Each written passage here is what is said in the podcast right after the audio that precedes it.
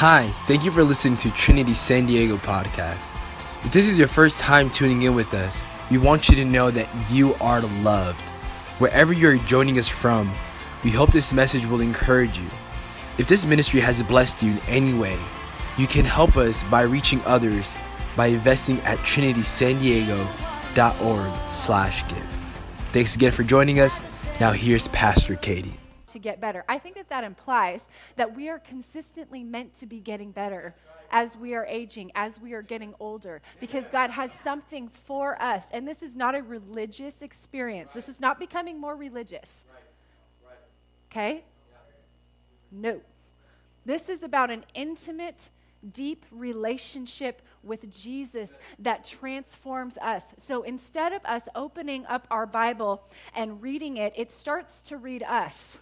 When we approach the Word of God as a teacher, when we sit and we, and we approach this scripture, with a mindset that this is now my teacher i am something is going to be imparted into my spirit okay that is going to change something in me that's what it means to be consistently getting better Amen. to approach a church service that way like god what do you have for me what do you have in this moment that I am supposed to take from so that my life gets better, so that I get better? Yeah.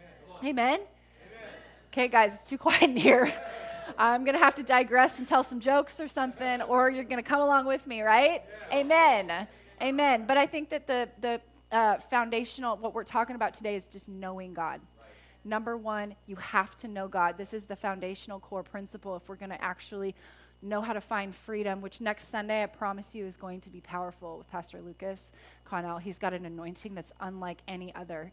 And I promise you, you got to bring people. It's going to be amazing. But you will not understand how to find freedom or how to discover your purpose or how to make a difference if we don't understand this foundational concept of just knowing God. And I think this has to go back to the beginning. In the beginning are the first three words of the Bible in Genesis. And what happens in Genesis is the world is created. God breathes life into the animals that we see today. He creates water, He creates land, okay? He is the great creator. But then at the pinnacle of creation, He creates man. Why? It's a completely different function. It's to be in relationship with man. And it was God and Adam in the garden for a while, just communing. And if you imagine God's presence walking with you every day. Physical presence, okay? Having access to God Almighty and having that kind of level of intimacy on a daily basis where they're basically just talking, you know, the, in the cool of the day. Hey God, how you doing? Pretty good, bud. How you doing today? You know, what'd you name today? Because he was naming all the animals, naming all the plants, you know. Just imagine that kind of camaraderie, that kind of intimacy. But then, you know, he makes Adam the steward of all that he has created, which he has also made us stewards of all that we, are cre- we have been created to steward. And I feel like that's this massive privilege, right? Yeah. But then he looks at Adam trying to steward it by himself and he's like, oh, no, no, no. you need a helper. he said, It is not good for man to be alone. All the women in the room should be way more excited. I feel like it's like this. Y'all, where are my girlfriends at? All right. So then he says, It's not good for man to be alone. He creates a helper to help steward. There we go. There we go. To help steward this assignment of earth. But then uh, something happens, right? The serpent enters into the equation. But there's something that's interesting that happens before that happens. We tend to focus on that part of the story. We tend to skip over chapter 2 and jump straight to Genesis chapter 3. But in Genesis chapter 2, this idea of knowledge and knowing God is kind of opened up and explained in a different way. And when we talk about the context of wanting to get better, uh, I want to just share from these beginning passages. In Genesis 2 8 and 9, if you have your Bibles, says, Now the Lord God had planted a garden in the east in Eden, and there he put the man he had formed.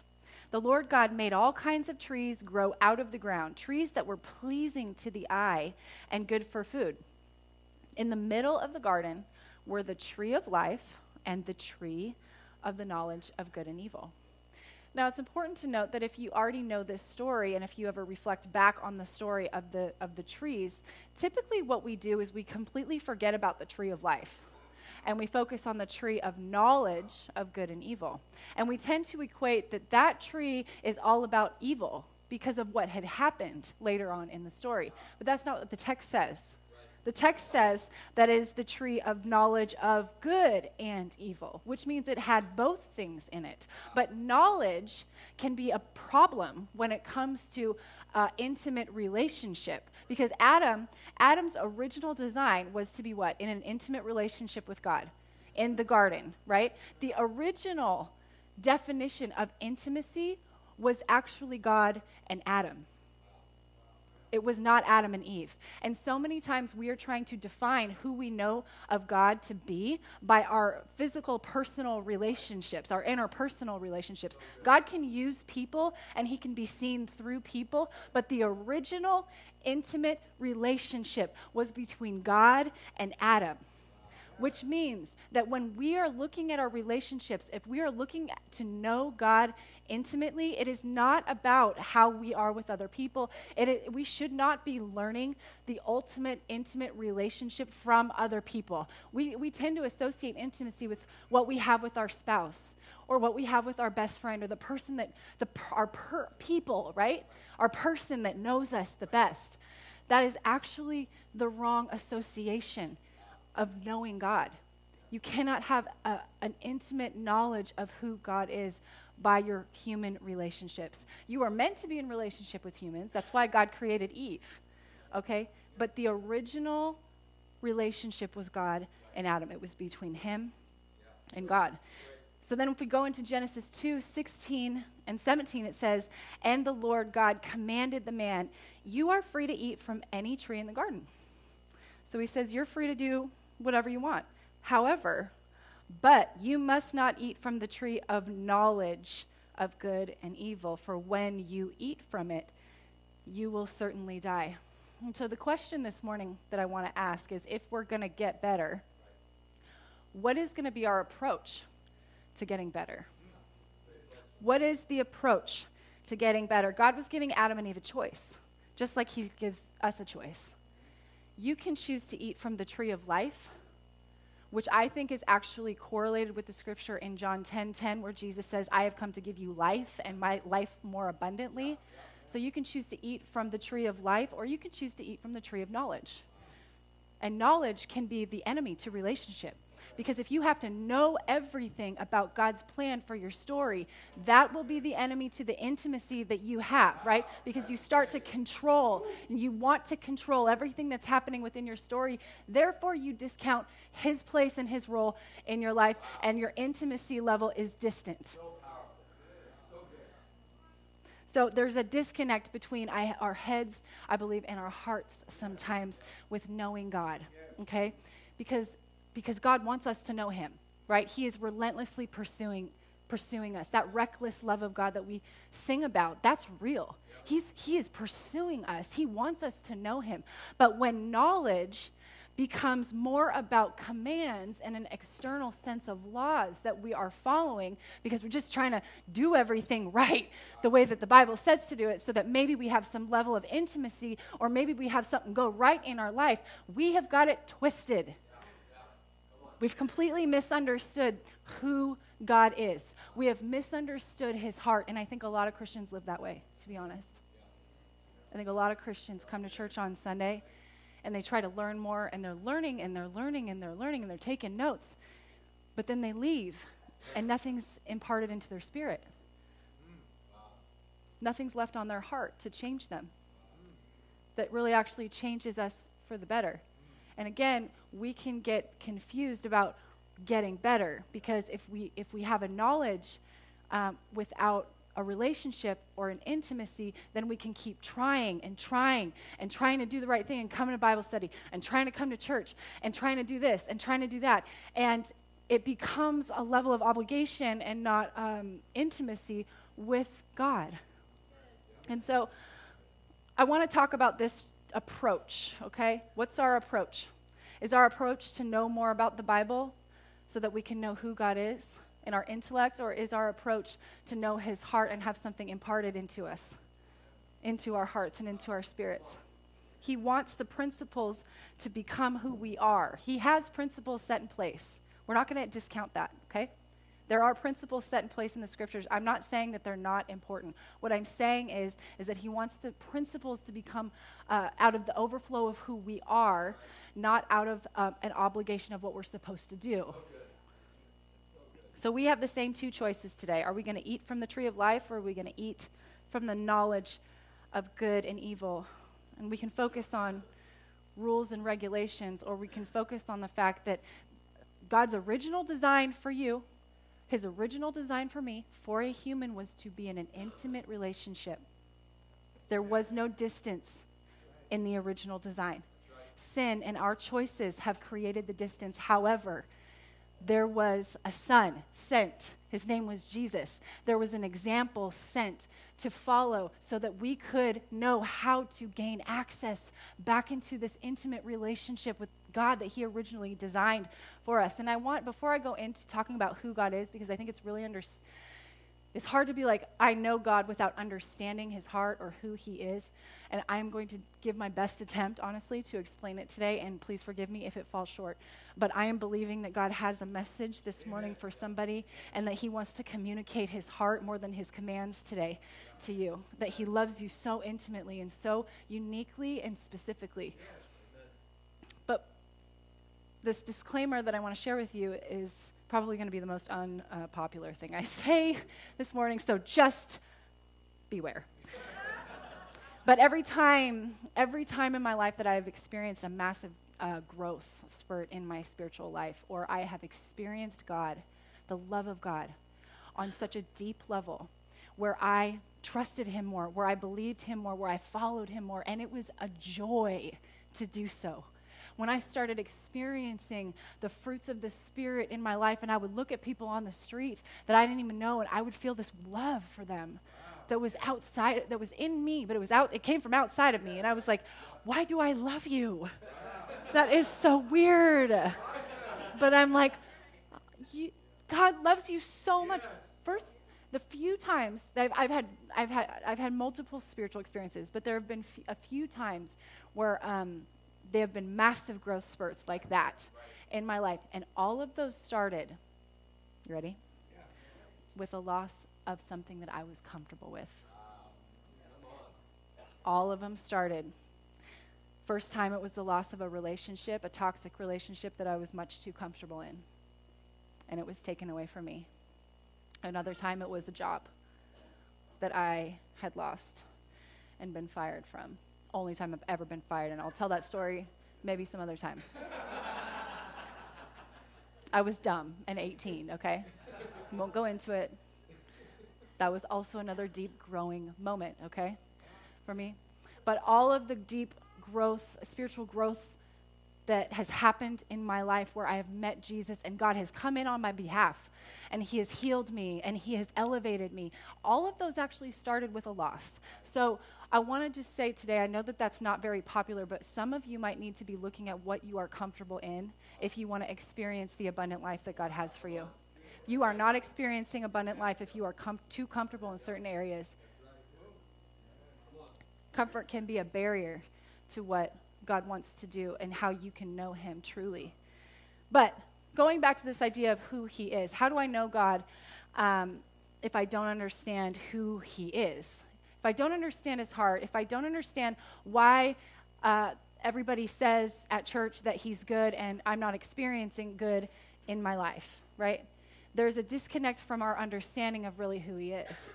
And I want to, again, give my best attempt to explain who God is and his heart.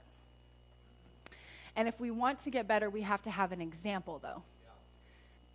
God is the author of the story. I'm jumping ahead in my notes. But I really, I, I think people, we say God here, we talk about Jesus here, we talk about the Holy Spirit here, and it can be confusing sometimes if you don't understand the function of the Trinity. And so God is the Father, Jesus is the Son, and the Holy Spirit. Yes, you can th- throw that up there. I know that's later, but this is how I see it, and this is how I want us to personalize this this morning. This is a personalization of um, the triune God. God is actually the author of the story. Okay? He is the author of our story. Jesus is the example in our story. And the Holy Spirit is the helper through the story. Okay?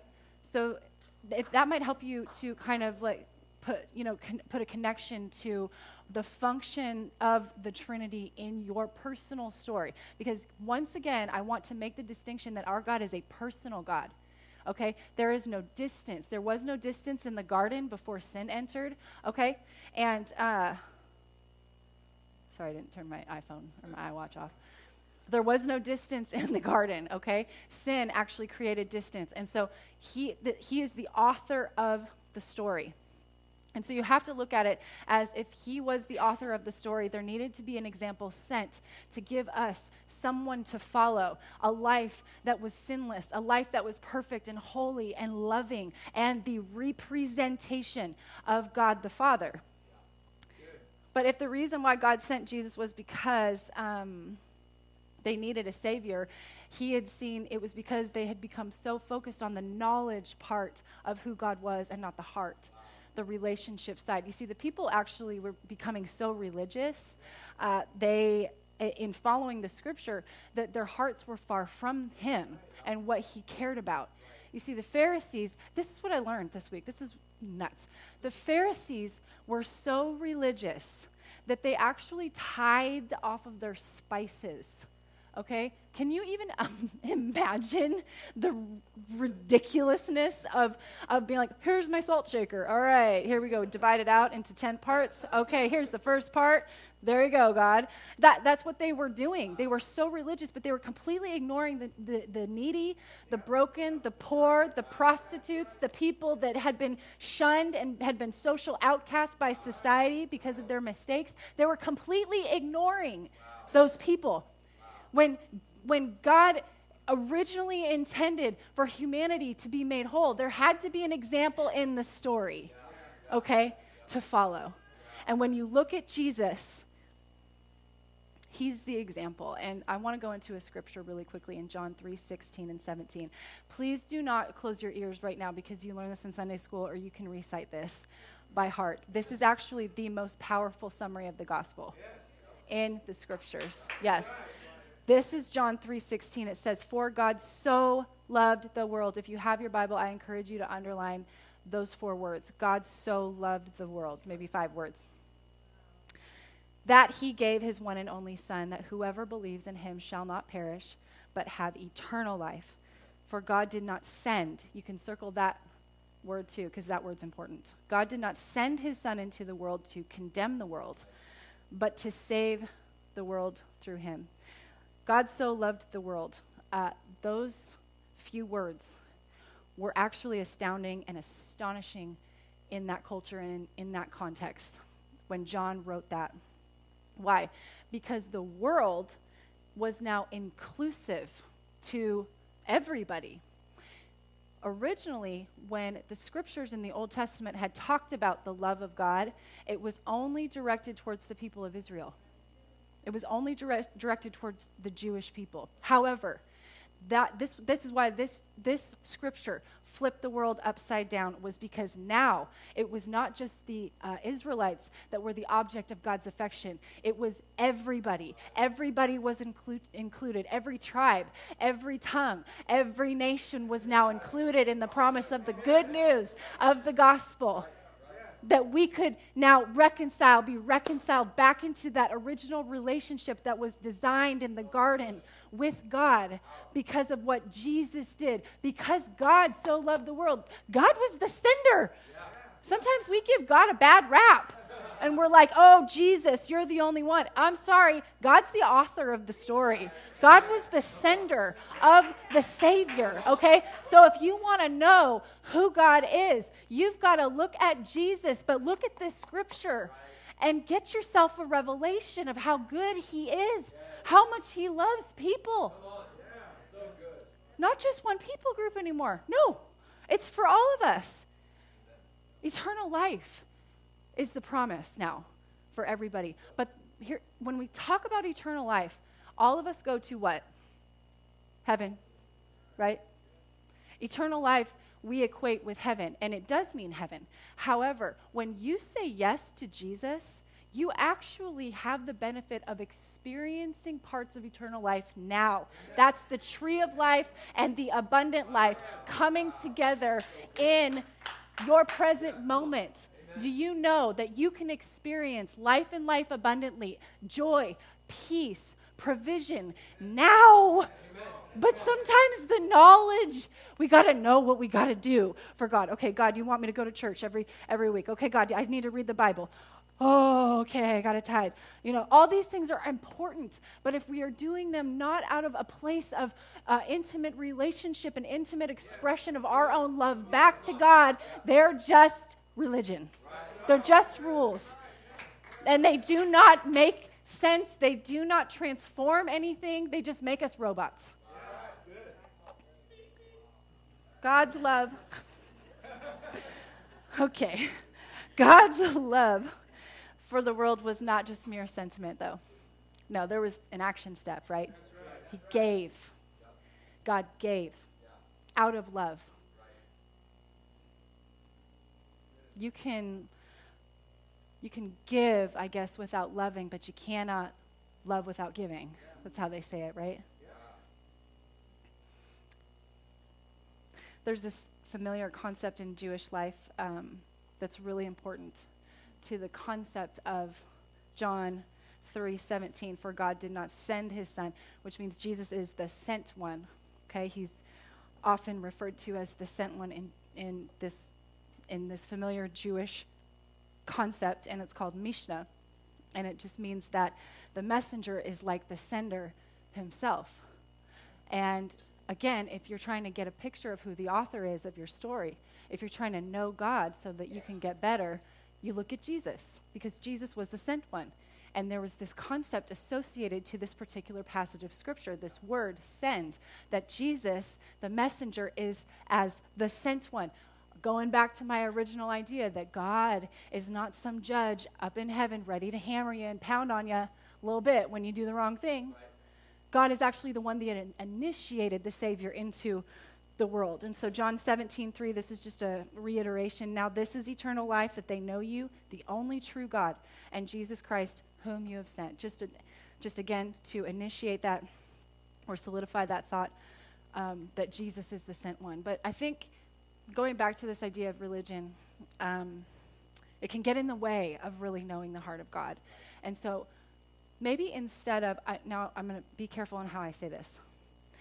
Instead of us focusing on being so concerned about knowing every book in the Bible and every word in the Bible, maybe we should focus on loving Jesus more. If we focus on loving Jesus, the best way that we can on pursuing his heart through his word, Okay? That's why I have to be careful on how I say this. This word is how we get to know him.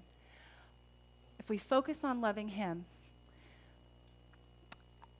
and read his word, I feel like we have the full experience of the Christian life and the abundant life that we are meant to have, right?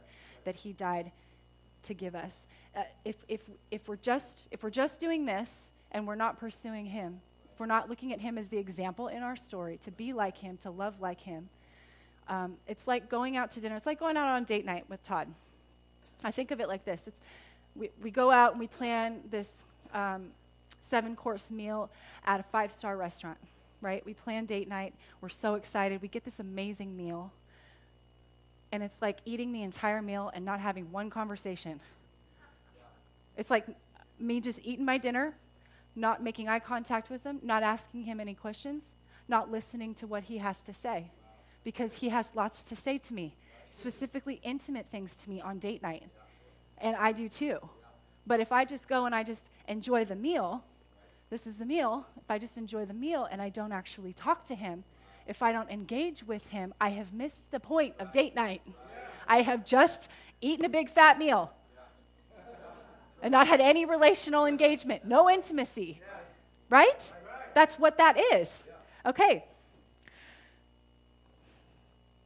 So, going back to this idea of the Trinity, God the, is the author of the story, Jesus is the example in our story, and the Holy Spirit is the helper through our story.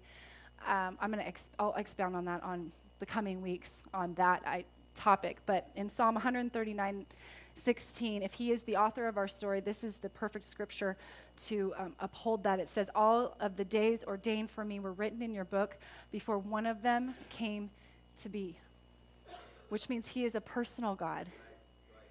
He wrote every day of your story. But maybe you're in here today and you're kind of like, I don't really like the storyline. I don't really like how my story is written. Um, that may be because you don't have the right example in your story to follow. Maybe you've had human examples that have not been perfect, that have not loved you the right way. And so your story has taken a different direction or a different turn. But I want to say to you that um, you can trust God with your story. You can trust that every day has been written out for you. And sometimes we take detours in life, right? It's like the GPS system. You put in the destination, right? You start off. Pastor Claudia had this word the other, it was maybe a year ago in our pre-service meeting. Um, which, by the way, those are powerful prayer times. If you need, if you need a little jolt before church, you should just show up at 9:30. But um, she had this word about God, where um, you know we have a destination that's in, in place. God has a destiny for us, and when we type in those destinations into our GPS, we can maybe take wrong turns, right? Because we didn't hear the voice correctly, right? Or we just decide we're going to take a right here when the GPS says a left. But what does the GPS do? What does Siri do? Is it Siri? I don't know. Whatever her name is. Waze, Mary Beth. I just call I call mine Mary Beth. What does Mary Beth do? She doesn't yell. She doesn't scream at me when I take a wrong turn. She just says, recalculating route recalculating route. And we're recalculating route again to get you back to the destination that it was originally intended for, right? That is our God. So if you have taken a few wrong turns in here today, good news. Your destination has not been altered. If you follow Jesus, if you live by his example. But I couldn't help but think of this story that Jesus told. If you want to know God, you got to look at Jesus and what he did. And Jesus actually spent lots of his ministry telling people about the heart of God. And he sits down with some people one day and he tells a story of a farmer, a man who had two sons. And both of these sons worked on the farm for him for a certain amount of time. They were working towards their inheritance the older brother was faithful, and the older brother was a hard worker, and he kept his head down, and he was a religious man, followed the rules, stayed and worked with his father. But the younger son was working one day and got sick of the work, got sick of the storyline that had been written for him. And uh, he had this idea where he said, I think I'm going to take an advance out on my inheritance I think I'm going to go do things my way because this way is not really working out for me. This is boring. I don't want to be a farmer. So he takes his inheritance, which, which is offensive in Jewish culture, to ask for your inheritance early. So his road didn't start out great, but uh, he takes his inheritance, and Bible says that he squanders all of his wealth on worldly wares, right? So whatever that is, if that's prostitutes, if that's uh, junk he doesn't need, uh, spends all of his money, can't afford to live anywhere anymore, and he finds himself working for a pig farmer face down in a pig trough eating. All, uh, all of the result of making his own decisions and wanting to go out on his own way. And he's face down in a pig trough eating the pods, it says, that the pigs were fed because he was so hungry and he had lost everything and was so broken didn't I don't even I don't even imagine he had clothes on his back. And if he did, they were threadbare and stunk. And he's eating this and I imagine him thinking what was I thinking? What why did I do this? And he has this thought. He says I'm going to go I'm going to go back to my father's house and see if he'll take me back. Because because best case scenario, I could just be a slave to my dad for the rest of my life, and at least my belly would be full. At least I would have a comfortable living. At least I could just go back. And so he takes the risk. He surrenders his pride and he goes back to the Father. And you know, many of us have gone our own way a lot of times. And what keeps us in our own way is pride. What keeps us from going back to the Father is pride, saying that I was right in the decision that I made. But what I want to show you today is the heart of the Father. Because as this man is dragging himself, his broken, smelly self, back to his wealthy father, the Bible says that the father sees him in a far off distance and just drops everything and starts running towards him. He just starts running.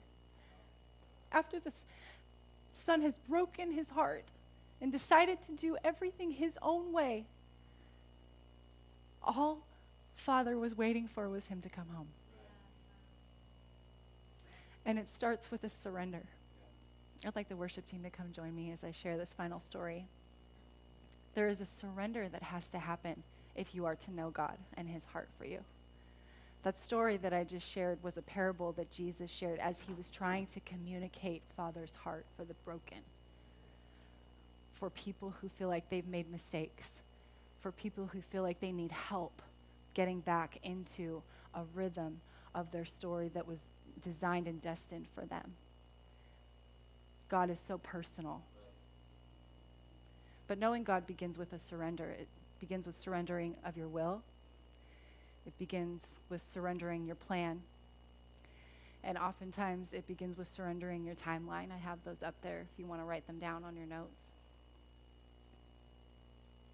When we were looking at coming here, some of you guys know the story, so I've told bits and pieces of it because it's kind of a long story, but um, there was a job offer a few years before this job offer and maybe you don't know about that, and so I'll share with you a few um, things from that story. But we actually were planning and preparing to be um, in ministry together, but at the time that this other job offer presented itself, uh, I was not willing to surrender what I thought my idea of my life should have looked like.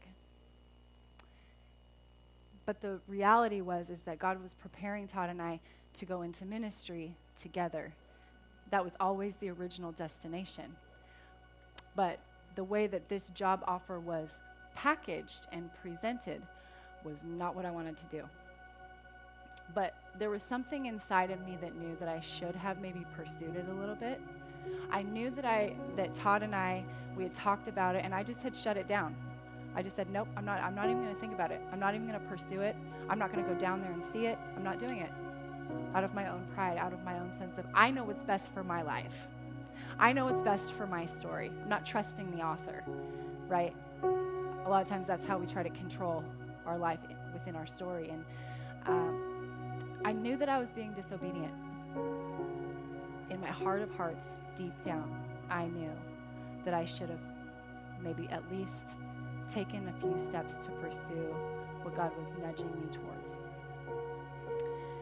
And what happens after those moments of when we intentionally ignore God's voice and we turn our back on what He's asking us to do, there can be periods of wilderness seasons where you feel distant from Him, right? Because sin, nothing can separate us from His love, but our sin can separate us from His, from his presence sometimes. The closeness that we that we enjoy, the closeness that Adam enjoyed originally, was separated by sin. And so there was this period of where I was not hearing from him. And when you're used to hearing from him and you're used to walking with him and then you don't, it's a very disturbing experience where you feel like you're, you're wandering. You feel like you've made the biggest mistake of your life. You feel like, God, if I could just go back, if I could just go back. And so I remember praying a prayer in that season saying, okay, God, forgive me for not surrendering my plan and my will and my timeline to yours. And if you would like to redeem the decision that I made, please give us another opportunity.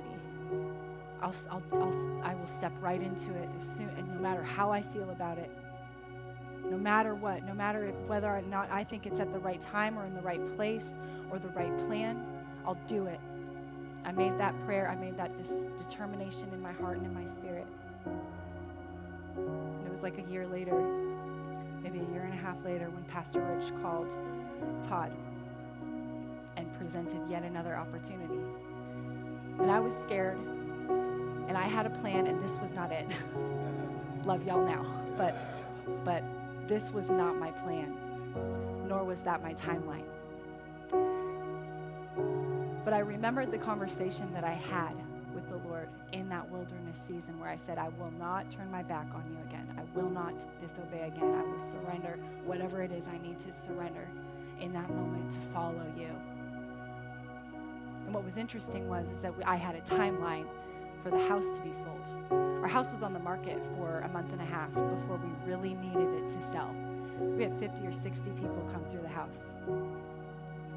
It wasn't until the, the day that it had to sell for us to get the money from the sale into the bank account for us to be in California at the exact right time. It wasn't until the day it had to sell that it sold. And not only is God so personal with our timeline, He's personal with our plans. Because my biggest concern in moving here was our son, who, if you don't know, he's on the autism spectrum. And he had a very hard time transitioning from preschool room to preschool room, didn't know how he was going to do from state to state. Big, big transition and a big, big worry. And I had a plan that he was going to be in Christian school uh, for his entire life. I had a plan that he was going to go to an occupational therapist that I was going to pay so much money for. Uh, I had all of these plans for him. God had a different plan because as soon as I surrendered my plan to His, I don't know who notified me, but somebody notified me that the Poway School District was one of the top in the state for particularly autism spectrum disorder. The most random place in the world. Poway, California. Had never even heard of this place until like this all came up. I surrendered my plan. And once I surrendered my plan, God showed up. Not only did God show up with selling our house on time, with coming up with a plan that was even better for Carter and his needs, uh, we needed a house to live in. And I came down here on a trip believing that we were going to get a house. Not we, we, we had lived in a house before and we were comfortable in a house and we were believing God for a three bedroom, two bath house with a garage and a little yard.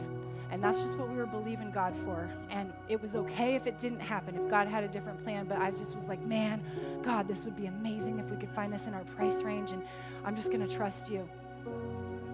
Not only did He give us the house that we needed, it was a five minute walk from the school that Carter would have needed to be in in the autism spectrum disorder. Don't tell me that my God is not personal.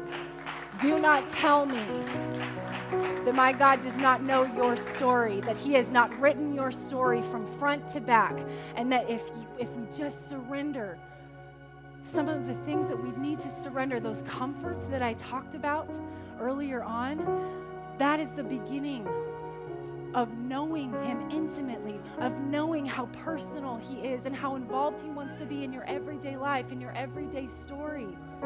If you would bow your heads and close your eyes.